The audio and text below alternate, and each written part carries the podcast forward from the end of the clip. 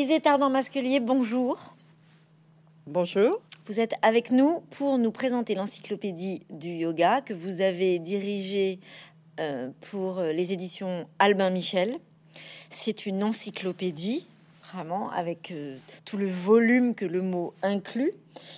Et dans ce, dans ce, grand volume, euh, on voit bien que vous avez une approche particulièrement pluridisciplinaire du yoga. Aujourd'hui, qu'est-ce que ça représente le yoga pour vous? Alors, le yoga euh, est difficile à définir parce que c'est quelque chose qui est très holistique, comme on dit, et donc euh, qui joue à la fois sur le corps et sur l'esprit, qui répond à des préoccupations euh, physiques, des préoccupations de santé, des préoccupations de mieux vivre et d'une certaine éthique, et qui répond aussi à des quêtes spirituelles. Moi, je dis toujours, il y a on, peut définir le yoga en deux mots. C'est une sagesse incarnée. Et si on veut plus de détails, il bah, faut lire les 740 pages de l'encyclopédie. Alors, on va y revenir, on va en parler, mais vous êtes tombé dedans quand même. Euh, comment ça s'est passé, votre rencontre avec le yoga? Alors, moi, mon itinéraire, euh, il, est déjà un peu particulier. Peut-être que finalement, des années après, l'encyclopédie euh, est dans la ligne de cet itinéraire. C'est-à-dire que je suis une universitaire. Euh, j'ai fait une thèse en anthropologie et histoire des religions. Et dans ma thèse, j'ai eu à aborder certaines réalités anciennes indiennes dans l'hindouisme. Et à cette occasion-là, j'ai découvert que le yoga qu'on présentait euh, comme euh, une pratique physique était anciennement en Inde une philosophie. Bon, de là, euh, j'ai pratiqué le yoga à l'occasion de ma première grossesse. Et en fait, j'ai eu donc l'aspect philosophique et puis l'aspect physique à peu près en même temps. Et, et par la suite, quand j'ai pris des responsabilités euh, dans le monde du yoga français, puisque j'ai été présidente d'une fédération de yoga et j'ai été directrice d'une école qui forme des professeurs de yoga, j'ai eu toujours euh, ce souci euh, de voir à la fois l'aspect philosophique, ancien, antique, et puis en même temps de voir les évolutions et comment en passant en Occident, le yoga s'est peu à peu transformé en une pratique qui, pour beaucoup de personnes, est très corporelle. Voilà, donc c'est ce cheminement à partir euh, finalement de, à partir d'une position qui était universitaire, intellectuelle, académique, euh, vers la connaissance de cette discipline. Donc c'est un angle qui est particulier et aujourd'hui je le retrouve en ayant convié euh, des universitaires, des chercheurs, mais aussi des professeurs de yoga dans cette encyclopédie. Et c'était nécessaire de faire une encyclopédie dans laquelle il n'y a pas d'exercice pratique, hein, on est bien d'accord. Là, il était temps de faire ce travail-là? Euh, Oui, je pense. Bon, c'est un travail qui est très original. Enfin, en France, il n'existe pas d'équivalent. Et, je crois que dans le monde non plus. C'est-à-dire un travail d'historien. C'est pas du tout un manuel, comme vous le dites. Euh, on dit pas comment faire du yoga, mais on cherche à dire comment on en a fait, pourquoi, qui en a fait, comment se présente le yoga ou les yogas, parce qu'il faut souvent parler au pluriel, à différentes époques de son histoire. Euh, quelles sont les interprétations comment euh, des chercheurs universitaires peuvent rendre compte de certaines évolutions, c'est tout ça que l'on dit. Et ça, c'est un angle particulier, en effet, euh, qui distingue tout à fait l'encyclopédie des nombreux manuels de yoga, dont certains sont excellents, d'autres moins bons, mais euh, voilà, c'est un autre créneau. Mais il était temps de faire ce travail-là? Pourquoi il fallait faire Alors oui, euh, oui, euh, je pense qu'il était temps de faire ce travail-là euh, pour plusieurs raisons. D'abord, il y avait un élan personnel, c'est-à-dire que depuis des années, j'avais envie de faire ce travail-là. Et là, ça s'est présenté et les éditions Alba Michel m'ont permis de le faire. Donc il y avait une occasion. Ensuite, c'est tombé au bon moment. C'est-à-dire que euh, en mai dernier, il y a eu une grande enquête sur le yoga en France. C'est la première enquête nationale. On n'en avait jamais fait avant. Et qu'est-ce qu'elle a montré? Elle a montré à notre grande surprise qu'il y avait 10 millions de Français qui faisaient du yoga ou en avaient fait depuis trois ans. 10 millions, c'est énorme. Des Français adultes de plus de 18 ans, ça veut dire un cinquième de cette population. Oui, Donc, euh, euh, Et c'est un nombre croissant. ça, En plus, je vous, je vous et, interromps. et c'est un nombre croissant Voilà. puisque presque 3 millions de Français ont démarré le yoga pendant les confinements successifs sur Internet. D'accord. Donc, euh, euh, faire un ouvrage qui répondait à euh, la question de l'histoire du yoga, d'où vient-il, comment s'est-il développé, ça paraissait urgent. Et puis, il y avait une autre raison, c'est que la mondialisation a produit une sorte euh, d'explosion des techniques, euh, euh, des dénominations et aussi une espèce de dispersion dans tous les sens. Et l'idée, c'était de faire un ouvrage bilan, de s'arrêter, de prendre le temps de s'arrêter, et on a pris trois ans pour le faire, prendre le temps de s'arrêter pour faire un constat, euh, pour montrer euh, tout- toute la palette de cette discipline euh, dans sa géographie mondiale, et puis aussi dans son histoire, qui est, c'est quand même euh, 2500 ans d'histoire. Et alors, au fond, quand on lit cette encyclopédie qui est très dense, c'est très difficile et délicat de saisir vraiment le, le- le- les tout premiers points de départ parce qu'il y en a plusieurs. Mais je me suis posé cette question-là, ici dans Masculier. Est-ce que le yoga ne serait pas arrivé à un moment donné où justement euh, les Indiens euh, ont, pris le temps de réfléchir à la violence guerrière euh, et de s'interroger sur la nécessité d'une forme de sagesse dont ils disent, si j'ai bien suivi ce, volume extrêmement conséquent, que un cerveau en paix permet de raffermir l'intelligence.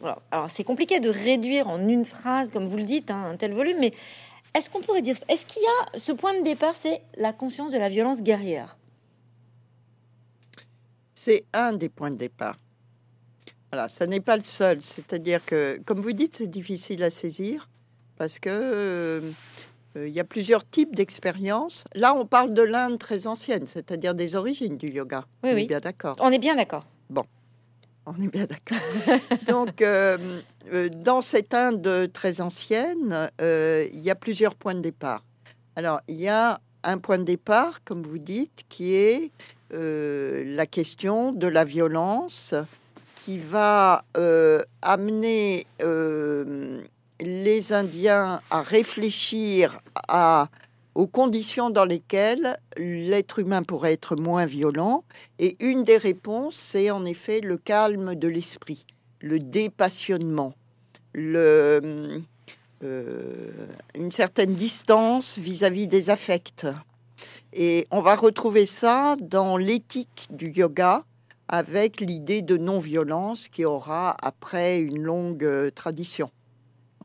Ça, c'est un aspect. Un autre aspect euh, qu'on entrevoit dans les origines du yoga, c'est que il y avait des des sectes. Alors, faut pas entendre secte au sens contemporain du terme, euh, au sens négatif. Des groupes d'ascètes qui avaient des pratiques corporelles euh, très sévères, très intenses. Et on le sait, par exemple, par les Grecs qui ont suivi euh, l'empereur Alexandre le Grand dans sa, dans sa, avec son armée euh, jusque sur l'Indus. On dit qu'Alexandre le Grand a rencontré des sages euh, qui pratiquaient des mortifications très, très intenses. Donc là, on a des exercices corporels euh, qui servent à se transformer, transformer le corps, transformer l'esprit aussi. Donc ça, c'est une autre source du yoga. Et puis, euh, on a encore une troisième source, qui est une source euh, qui est plus philosophique, on va dire, dans laquelle, avec les bouddhistes et avec d'autres grands mouvements de sagesse indiens, on va voir apparaître des techniques de méditation. Et là, le yoga est, est un yoga très peu postural, puisque la finalité, c'est de pouvoir rester assis très longtemps dans une posture confortable et d'observer ce qui se passe à l'intérieur de soi. Donc observer la respiration, le mouvement du souffle et observer les pensées et euh, les mouvements de l'esprit. Donc on a, euh, on a une diversité de sources dans le yoga. Mais en réalité, même là, quand je vous entends, euh, et donc on voit, ça c'est très bien expliqué dans votre encyclopédie, le point commun même de ces trois points-là, c'est quand même une conscience de la violence, de l'homme dans le monde et de, de la violence qu'il subit, même pas forcément qu'il génère, et donc d'une violence aussi corporelle à un moment donné contrainte, mais c'est une conscience de la violence. Or, la question que je me suis posée, c'est est-ce que nous, occidentaux, avons bien la même définition du rapport aux émotions et surtout du rapport au corps? Ah, C'est une grande question que vous posez là. Alors, euh, ce que je voudrais dire, c'est que euh, à la période qui précède le développement du yoga, mais qui est un peu sa période source, la grande question que pose l'Inde, on est au milieu du premier millénaire avant notre ère, c'est la question de la souffrance. Pourquoi est-ce que l'être humain est malheureux? Et je crois que la question de la violence s'inclut dans ce questionnement plus vaste qui est celui de la souffrance. Donc euh, ça va rester pour euh, les traditions de l'Inde euh, un questionnement fondamental. Pourquoi l'être humain est-il malheureux? Comment peut-il en sortir? Alors, il peut en sortir par une analyse philosophique qui ressemble un peu à celle des écoles grecques anciennes, qui se posent aussi cette question. Et à partir de cette analyse, euh, euh, l'idée, c'est de se transformer de telle manière que on puisse mener une vie plus heureuse et donc aussi, pour répondre à votre question, moins violente.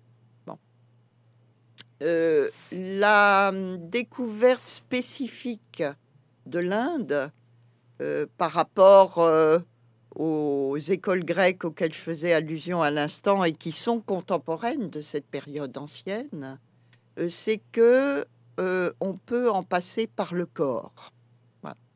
Alors, de quel corps s'agit-il? Ben, Il s'agit bien du corps physique individuel euh, tel que nous le concevons, nous aussi en Occident, euh, avec une connaissance anatomique et physiologique qui est moindre, bien sûr. Mais c'est ce corps physique euh, qui subit les atteintes de la maladie, de la mortalité, des affects. Et on trouve beaucoup de textes qui analysent cet aspect-là. Mais en même temps, ce corps physique, il est comme habité par un autre corps. Et euh, qu'on peut, on traduit généralement corps subtil. Bon, disons que c'est un corps de souffle, un corps énergétique euh, qui anime et fait vivre le corps de chair. Et en fait, le yoga, à la différence de la gymnastique, va travailler sur ce corps de souffle, ce corps d'énergie. C'est en fait son véritable terrain. Alors ça, c'est une conception qu'on n'a pas en Occident, ou enfin on l'a eu un petit peu euh, à la Renaissance avec euh, le corps alchimique, un peu bon, mais euh, c'est très très minoritaire. Alors qu'en Inde, c'est vraiment une conception qui est très présente. Voilà. Alors là, on a une grande différence. Ça veut dire que finalement, nous ne voyons pas suffisamment le corps comme une matière vivante?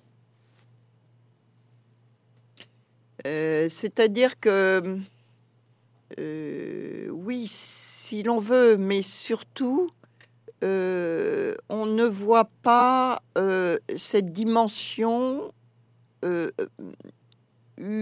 unifiée.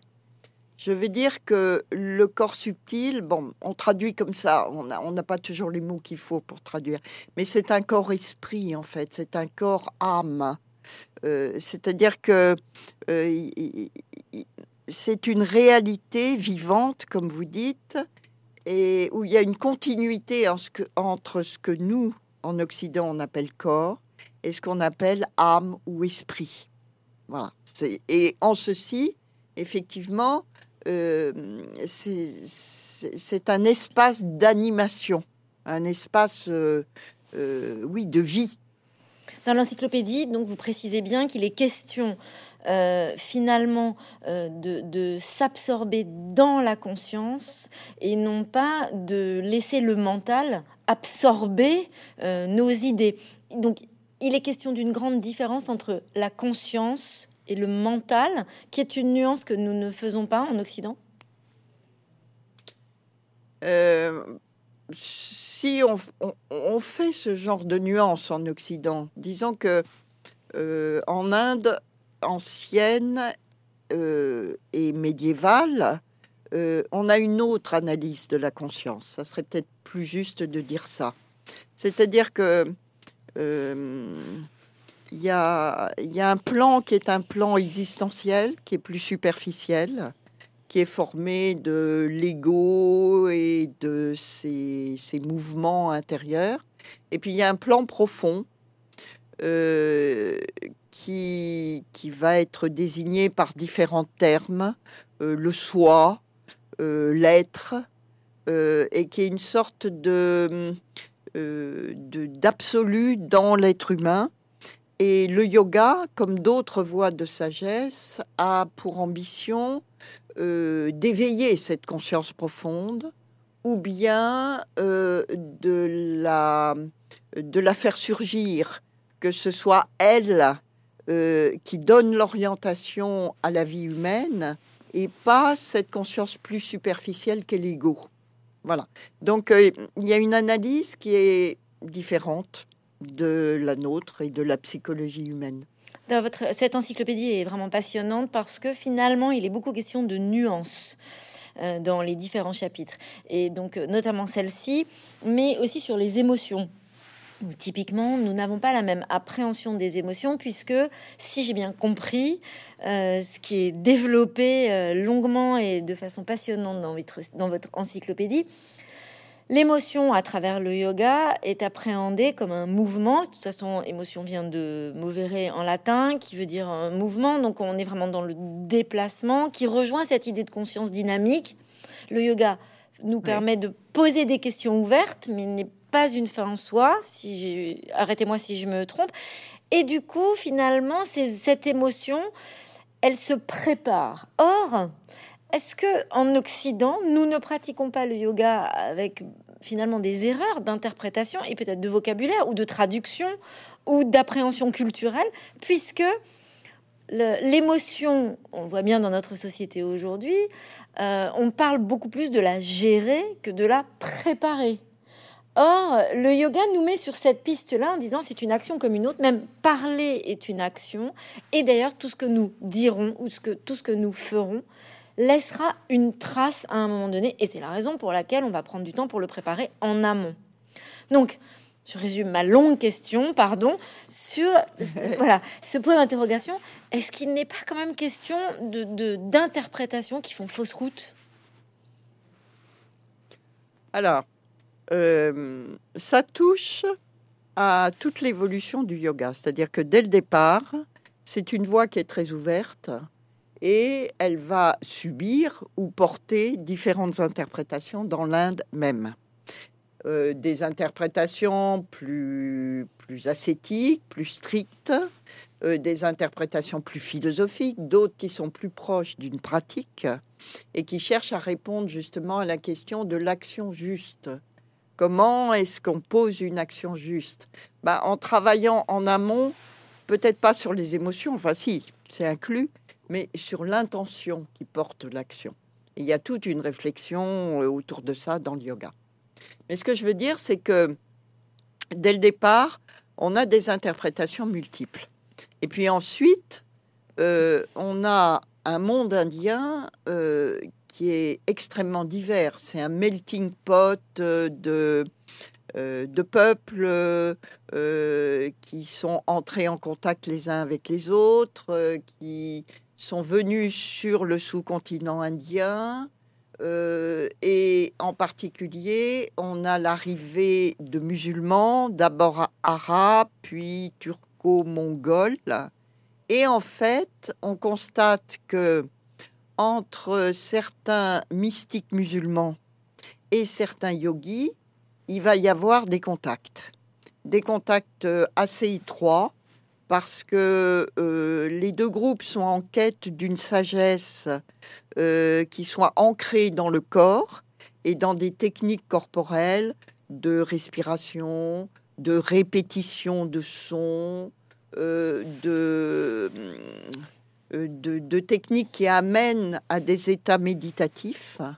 Et donc, les musulmans, à l'époque moghole, enfin certains d'entre eux, vont s'emparer du yoga et vont lui donner aussi une nouvelle interprétation qui va dans le sens de la théologie musulmane.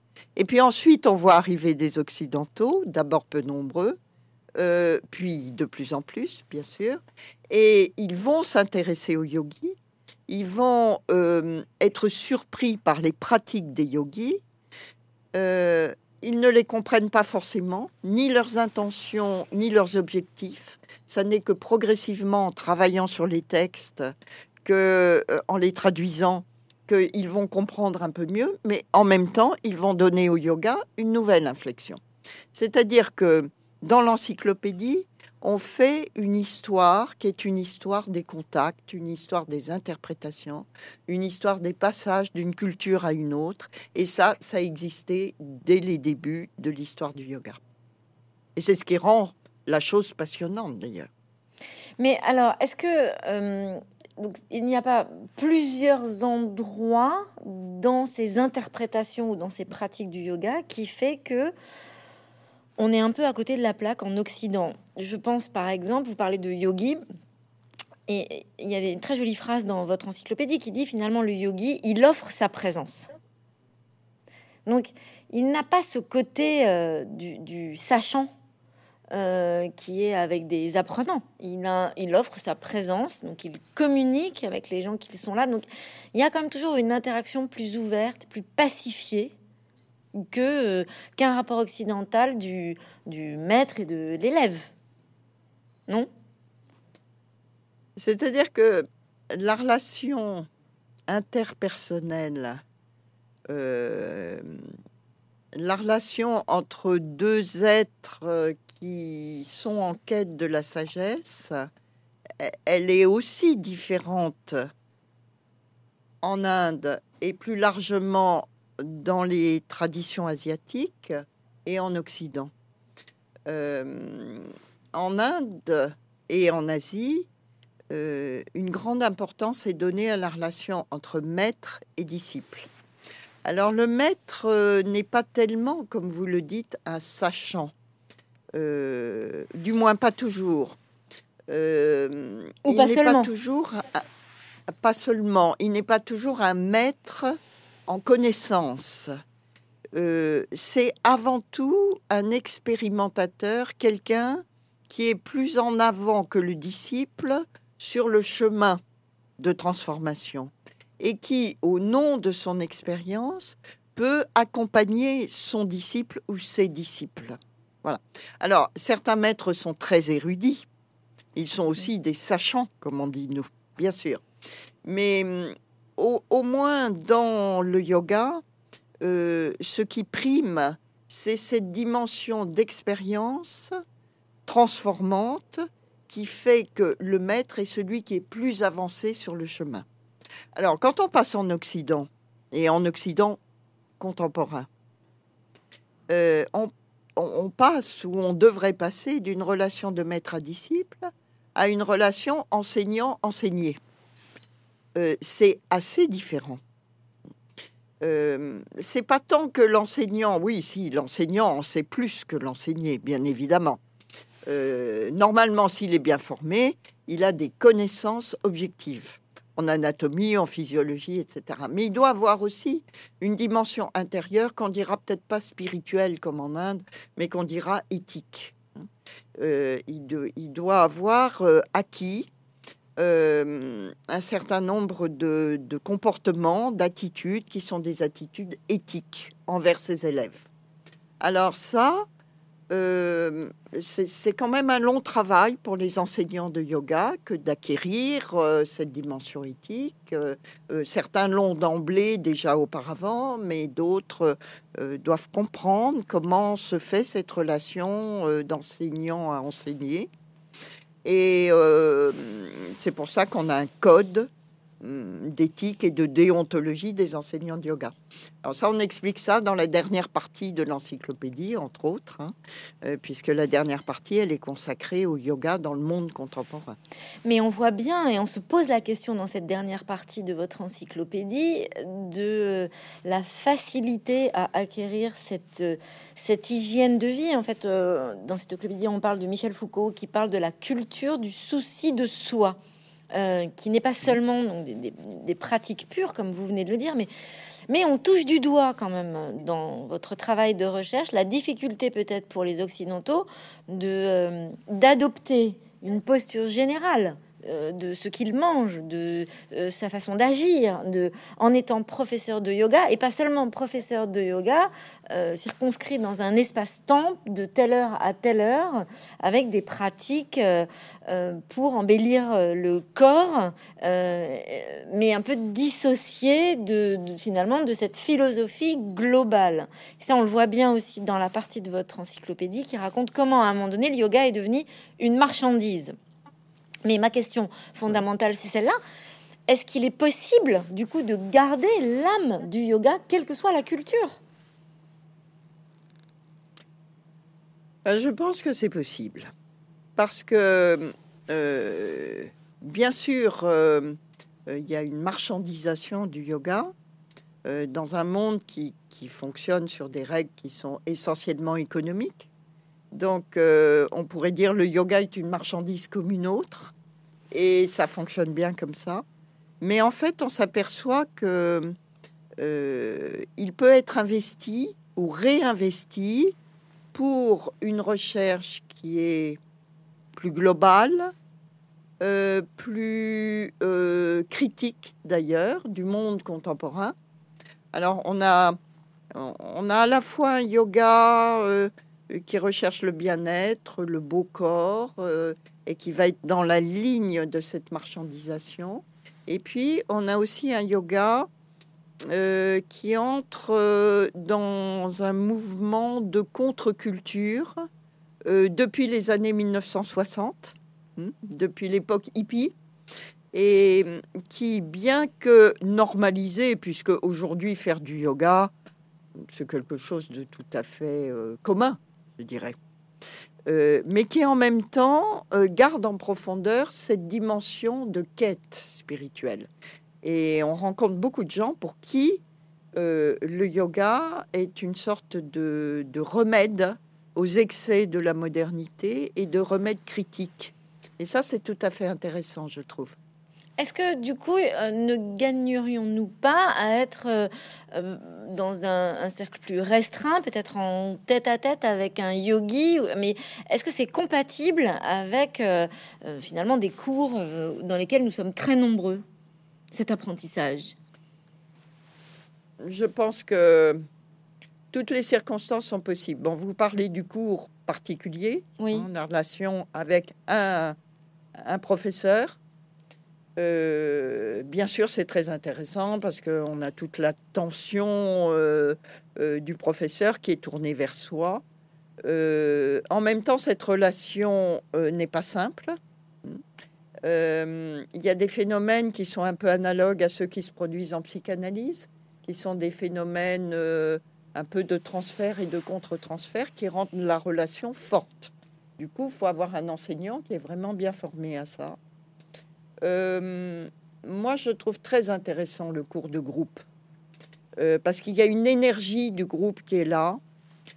parce que dans le groupe voisine des gens de tous âges, voisine des gens de cultures différentes, et quelque chose les réunit, quelque chose d'universel qui est le rapport au corps, euh, le rapport à l'émotion, comme on disait tout à l'heure, euh, la recherche euh, du calme, la recherche de la détente. ça, sont des choses qui sont assez universelles et, le groupe est, moteur et soutient dans la recherche de ces, de ces améliorations de ces, et dans le soutien de ces demandes-là. Donc je trouve très intéressant le cours de groupe. Et alors paradoxalement, on a les cours aussi à la fois individuels mais en même temps collectifs quand on est derrière un ordinateur. Et là, euh, euh, je me suis vraiment posé la question de savoir dans quelle mesure on respecte l'âme profonde du yoga tel que vous en parlez dans cette encyclopédie, qui est un lien au vivant, à la nature, à, l'environnement. Au corps. Au corps. Alors, comment c'est possible de garder l'âme du yoga derrière un ordinateur? Voilà. Oui, le yoga, euh, c'est d'abord le lien au corps euh, en chair et en os. Hein, et à ce corps euh, d'énergie dont on parlait tout à l'heure. Donc, oui, c'est très questionnant. Alors, d'abord, je vous ferai une réponse très triviale c'est que euh, pendant tout le temps où on est confiné et on peut pas retourner à un cours de yoga, bah, c'est toujours mieux que rien. Le yoga sur Internet. C'est surtout mieux que rien quand euh, on a déjà commencé le yoga avec un professeur, qu'on a eu donc cette relation personnelle avec un professeur et que ce professeur accepte de faire des cours euh, sur Internet, en virtuel, par quelle que soit la forme que ça prend. Alors, euh, euh, on a remarqué que à ce moment-là, euh, la relation s'appuie sur une relation antérieure qui a déjà été nouée, s'appuie sur une façon de faire qui est déjà connue. donc ça marche, ça va. là où ça pose plus question, mais apparemment, ça a marché aussi, puisqu'on le disait tout à l'heure, il y a 3 millions, presque 3 millions de Français qui ont commencé le yoga sur Internet, mais ça pose plus de questions quand on n'a jamais fait de yoga et que on connaît pas le professeur avec qui on va essayer le yoga. On n'a pas assez de recul pour voir euh, euh, les effets euh, de cette nouveauté. Alors, dans l'encyclopédie, on essaye déjà d'envisager ce que ça peut produire. Hein. On a un article sur le yoga dans les espaces numériques. on pense que ça peut avoir des effets bénéfiques à condition que ça débouche très vite. Très vite, ça peut être plusieurs mois euh, tout dépend des circonstances, mais que ça débouche très vite sur une pratique qui soit une pratique non plus virtuelle, mais en chair et en os. Donc, euh, pourquoi? euh, Parce que, alors, pour une raison très simple, c'est que le professeur qui est là, il observe et il vous corrige. On s'aperçoit aussi que pas mal de personnes peuvent se faire mal quand elles travaillent toutes seules face à un écran euh, peuvent aussi euh, ne pas comprendre quel est le but de la posture, euh, ne pas bien comprendre non plus comment la prendre, cette posture, parce que quand vous avez en face de vous l'image d'un professeur qui fait une posture, si elle est facile, ça va. Si elle est un peu plus difficile, vous ne savez pas vous-même comment la prendre. Et si ce professeur ne sait pas bien expliquer par la parole les étapes pour la prise de posture, eh ben, vous ne savez pas comment faire. Vous pouvez aussi euh, mettre trop d'intensité dans les postures. Euh, tout ça suppose la présence en chair et en os d'un professeur. Ça, c'est une évidence. Euh, donc, le yoga sur Internet est une sorte de palliatif euh, de pis-aller, je dirais même jusque-là. et il suppose euh, le plus rapidement possible une présence concrète, incarnée. On le voit dans l'encyclopédie aussi, il y a plusieurs, on passe plusieurs étapes, hein, plusieurs euh, en fait euh, adaptations, plusieurs. En partant d'un mot yoga, ça c'est très intéressant comme histoire, qui est un mot qui peut être facilement traduit dans le monde entier. Yoga est un mot qui peut être interprété, enfin voilà, dit dans le monde entier. Ok, bon. Donc, c'est une vertu quand même qui se veut populaire, mais en même temps, on voit bien dans votre encyclopédie que c'est un sujet sensible. Finalement, le yoga reste encore aujourd'hui un sujet sensible de débat parce que on y voit bien des dérives régulières et des interprétations qui posent question et qui peuvent être parfois dangereuses. Ça reste un sujet sensible. Il s'est dans Masquelier Euh, oui, par certains aspects, disons. Euh, je disais tout à l'heure que euh, pratiquer le yoga est devenu une activité tout à fait commune. On pratique le yoga comme on fait de la musique ou comme on fait certains, sports. Bon, voilà. Donc, en un sens, pas de problème. Euh, en un autre, il peut exister dans le yoga des dérives qui existent ailleurs. Euh, l'emprise euh, d'un maître sur des disciples, ça existe. des dérives dues à des professeurs qui ne sont pas nécessairement mal intentionnés, mais qui sont mal formés ou très peu formés.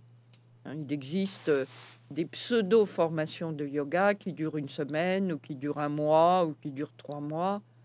Bon, c'est pas comme ça qu'on forme un professeur de yoga qui a vraiment une responsabilité de professionnel face à des élèves.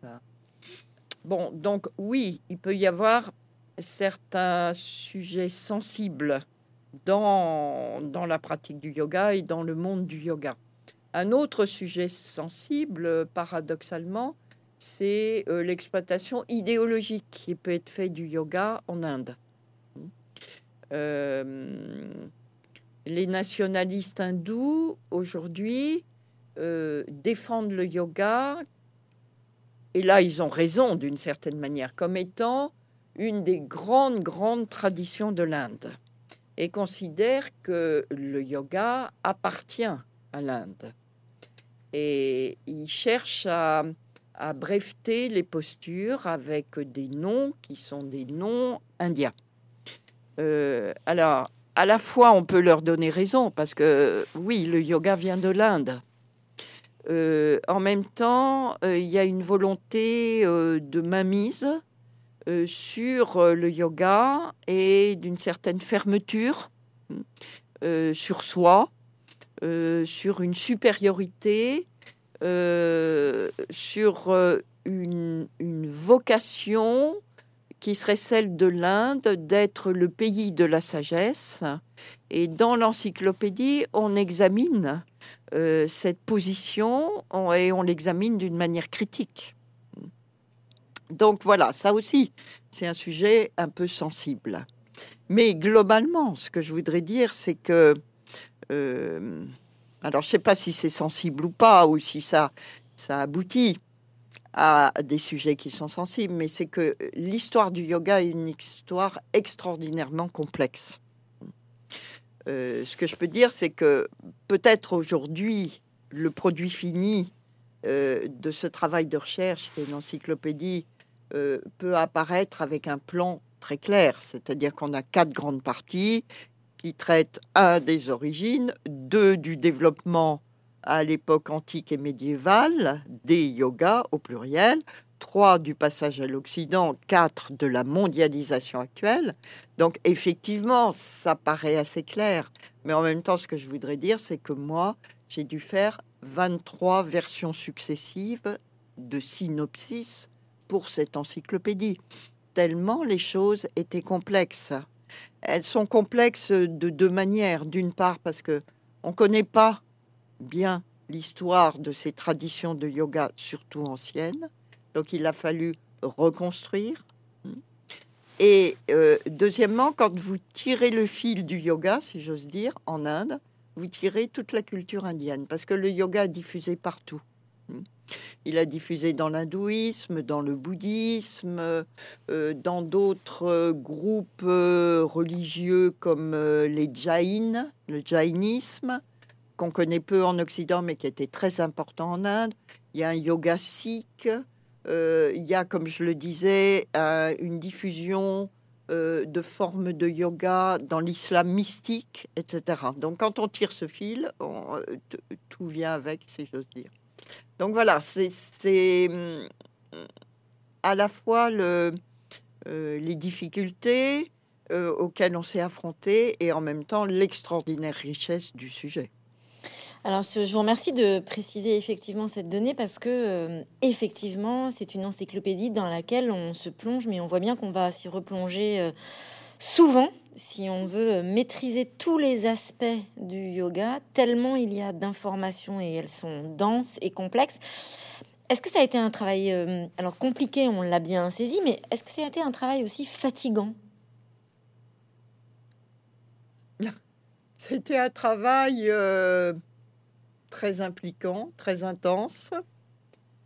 Euh, fatigant, je ne sais pas, éprouvant par moments, euh, parce que euh, parce que il fallait coordonner une équipe qui était une équipe de chercheurs souvent sur des aspects assez pointus. Donc il fallait bien articuler leurs recherches ensemble de telle manière que euh, on voit un suivi dans une évolution. Alors, c'est pas si évident que ça quand vous avez des chercheurs qui viennent du monde entier, euh, de d'Inde bien sûr, mais de Chine, des chercheurs qui sont dans des équipes internationales à Jérusalem, à Saint-Pétersbourg, en Californie et ailleurs. Euh, qui ont des cultures nationales qui sont différentes. Il y avait la problématique des traductions, euh, la problématique de, donner une certaine unité à l'ensemble sans dénaturer les particularités de chacun. Euh, la problématique de donner des points de repère. J'ai dit comme c'était complexe, mais en même temps, il y a des grands points de repère. Par exemple, il y a un point de repère pour la période ancienne, c'est un texte qui s'appelle les Yoga Sutras, les aphorismes du yoga. Et ça, on en donne une nouvelle traduction euh, qui a été faite par un philosophe et indianiste français qui s'appelle Marc Balanfa et qui parcourt ces aphorismes du yoga depuis euh, plusieurs dizaines d'années. Donc, on a introduit dans l'encyclopédie euh, ce texte avec ses versets en sanskrit, euh, sa traduction française, une partie du tout premier commentaire du commentateur de ces Yoga Sutras, puis les commentaires de ce philosophe qui traduit. Donc ça, c'est le premier grand point de repère. On en a un deuxième qui se situe au XVe siècle, qui est une sorte d'encyclopédie des pratiques de yoga, qui s'appelle euh, la Hatha Pradipika. Ça veut dire euh, la petite lampe du Hatha Yoga. C'est un texte qui est destiné à éclairer le Hatha Yoga. Voilà. Donc on a à la fois une sorte de tissage qui est complexe et en même temps on a voulu des points de repère qui soient très précis. Et c'est d'ailleurs troublant puisque dans votre dans, cette, dans ce livre, dans ce, cette grande recherche, euh, il est question d'une tradition orale. Or, on voit bien quand même que vous avez des témoignages, des dessins, des écrits, comme vous venez de le préciser encore à l'instant. Et donc, euh, c'est voilà une tradition orale qui, en même temps, a laissé des traces euh, fortes. Alors, la tradition orale a primé dans les périodes anciennes et l'oralité est une valeur essentielle pour les traditions de l'Inde. C'est-à-dire que nous, on considère des traditions orales comme peu fiables, comme euh, en danger de se perdre. Mais hum, en Inde ancienne, euh, comme dans d'autres cultures d'ailleurs, il y avait euh, une très grande importance qui était attachée à la récitation orale qui faisait que les traditions ne se perdaient jamais. Mais euh, il y a eu très vite une mise par écrit. Cette mise par écrit a d'abord été sous forme un peu d'aide-mémoire. Quand je parlais des Yoga Sutras, ce sont des aphorismes, c'est-à-dire des phrases très courtes qui peuvent être mémorisées et qui supposaient le commentaire oral des maîtres. Et puis d'autre part, on a une tradition de commentaires, de traités euh, écrits. Et euh, ces commentaires et ces traités, ils sont innombrables. On a, on a une tradition écrite qui est euh, pléthorique dans l'Inde ancienne. Donc on a les deux. Et alors, vous parliez de traduction et de la question de la traduction, ça on le voit vraiment bien dans votre encyclopédie également. C'est délicat. C'est délicat aussi puisque euh, un mot n'a pas du tout la même densité selon les cultures. Par exemple, la sagesse, mais aussi la divinité, puisque finalement, dans le yoga, l'aspect spirituel semble être euh, en lien avec euh, une divinité qui est plus de l'ordre de, de, pas d'amis, ce serait pas le bon mot, mais en tout cas de, presque d'alter ego et non pas du tout un chef euh, ou un dirigeant ou en tout cas avec une figure d'autorité comme il peut l'être dans d'autres religions ou d'autres cultures. C'est vrai que la question du divin dans le yoga euh, est complexe. Alors, dans le yoga ancien, euh, on a, je pourrais dire, deux positions. Pour simplifier, on a, deux positions principales. On a une position qui consiste à dire que euh, il y a toujours une dimension d'abandon à plus grand que soi mais ce plus grand que soi n'est pas forcément défini. Euh, c'est une sorte de transcendance euh, qui réside aussi dans le cœur humain, pour employer euh, les expressions des textes anciens, donc qui est immanente aussi. Et c'est en se tournant vers soi-même, vers son propre intérieur, vers son intériorité, que l'on découvre cette présence de l'absolu. Mais cet absolu n'est pas défini. Et puis on a d'autre part des yogas dévotionnels qui vont dire que euh, l'abandon au Seigneur, le lâcher-prise, euh, est une valeur fondamentale de leur cheminement. Et donc euh, là, il y a la relation avec une divinité personnelle. Vishnu, Shiva ou d'autres. Donc ce sont les yogas théistes, comme on dit, ou dévotionnels. Et voilà, il y a ces deux positions, l'une qui est plus philosophique, plus métaphysique, et l'autre qui est plus religieuse, hein, qui coexistent dans euh, le yoga. Mais dans tous les cas de figure, est-ce que ce n'est pas un rapport euh, euh, finalement assez ouvert malgré tout sur un échange possible qui symbolise l'échange à l'autre possible? Alors, euh, il y a toujours un rap dans le yoga, il y a toujours un rapport à une altérité, quelle qu'elle soit. Si vous supprimez ça, il n'y a plus de yoga. ça veut dire que euh, le, chemin que l'être humain fait pour, pour vivre une vie meilleure, pour devenir lui-même meilleur ou moins souffrant, comme on le disait au début, ce chemin n'a pas de fin. Et donc, euh, il y a toujours possibilité d'aller plus loin. Et cela parce que euh, parce qu'il y a en l'homme une faculté de se dépasser, de dépassement. Et cette faculté peut être entendue comme euh, définissant l'humain ou comme ayant été reçue par une divinité, qui est l'altérité par excellence. Voilà. Donc oui, bien sûr, il y a toujours une ouverture vers l'autre, avec une majuscule ou avec une minuscule, pas toujours. Et vous, qu'est-ce que ça a changé dans votre vie, un Arnaud Masculier euh, ben, Ça a changé beaucoup de choses.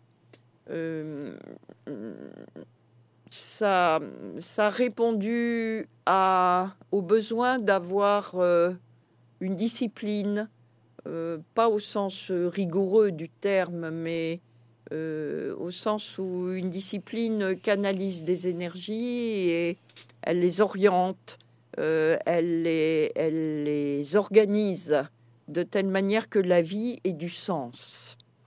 Euh, d'autre part, euh, ça m'a permis de mieux comprendre ce que c'était que d'être incarné dans un corps. Et hum, alors que souvent, cette dimension est, perçue de manière un peu étroite en Occident, ça m'a permis de, euh, de, donner une grande signification à cela. Hein. être incarné dans un corps, c'est habiter son propre destin et le yoga, pour moi, a donné vraiment du sens à cela.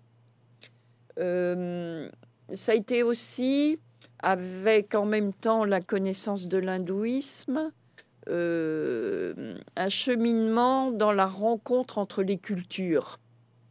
Euh, puisque le yoga est si spécifiquement indien et que en même temps il a, il semble avoir tellement bien répondu à des demandes occidentales, c'est donc que la rencontre entre les cultures a du sens. Et dans une époque où euh, il y a à la fois un grand désordre dans cette rencontre entre les cultures et en même temps certains effets de fermeture ou de repli sur soi, euh, l'exemple de la mondialisation du yoga, pour moi, euh, est très encourageant, je dirais, même s'il y a des dérives, bien sûr.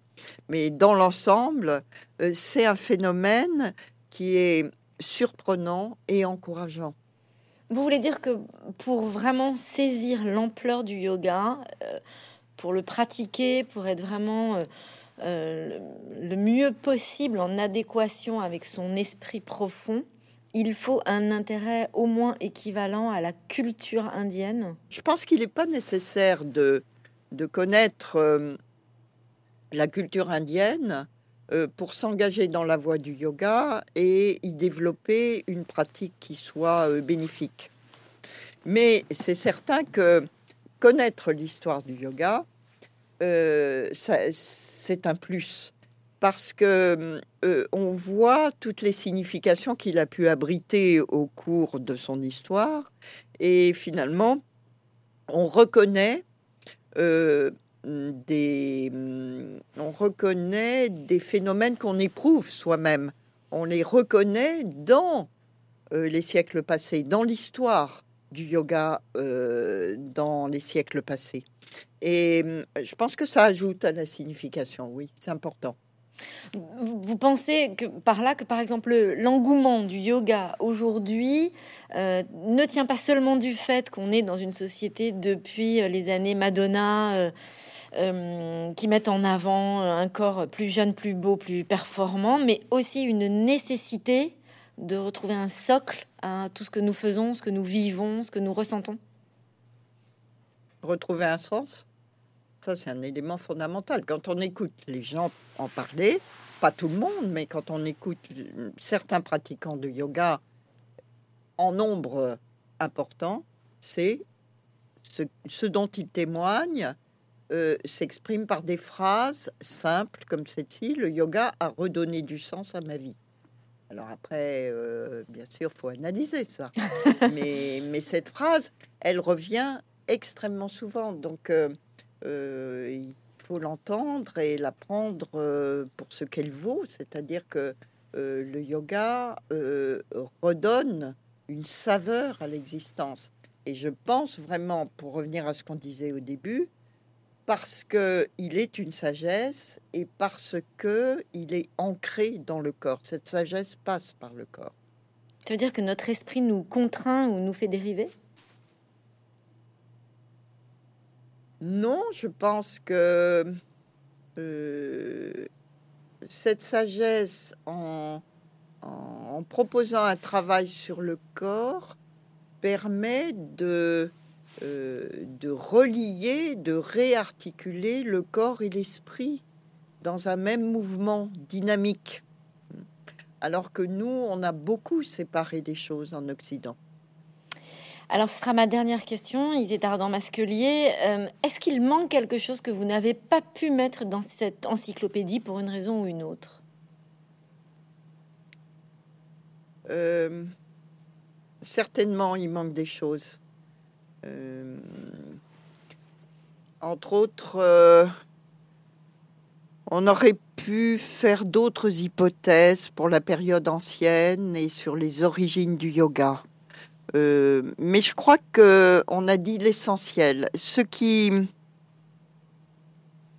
euh, ce qui manque peut-être, c'est la contribution d'autres spécialistes que j'aurais eu envie euh, de voir dans l'équipe des chercheurs et qui n'ont pas pu me répondre positivement pour diverses raisons, dont la principale était le manque de temps. Donc voilà, ça c'est peut-être euh, un de mes regrets pour certains, certains noms euh, de chercheurs euh, importants dans la discipline. Alors, ça serait présomptueux de dire qu'il manque rien, c'est certain.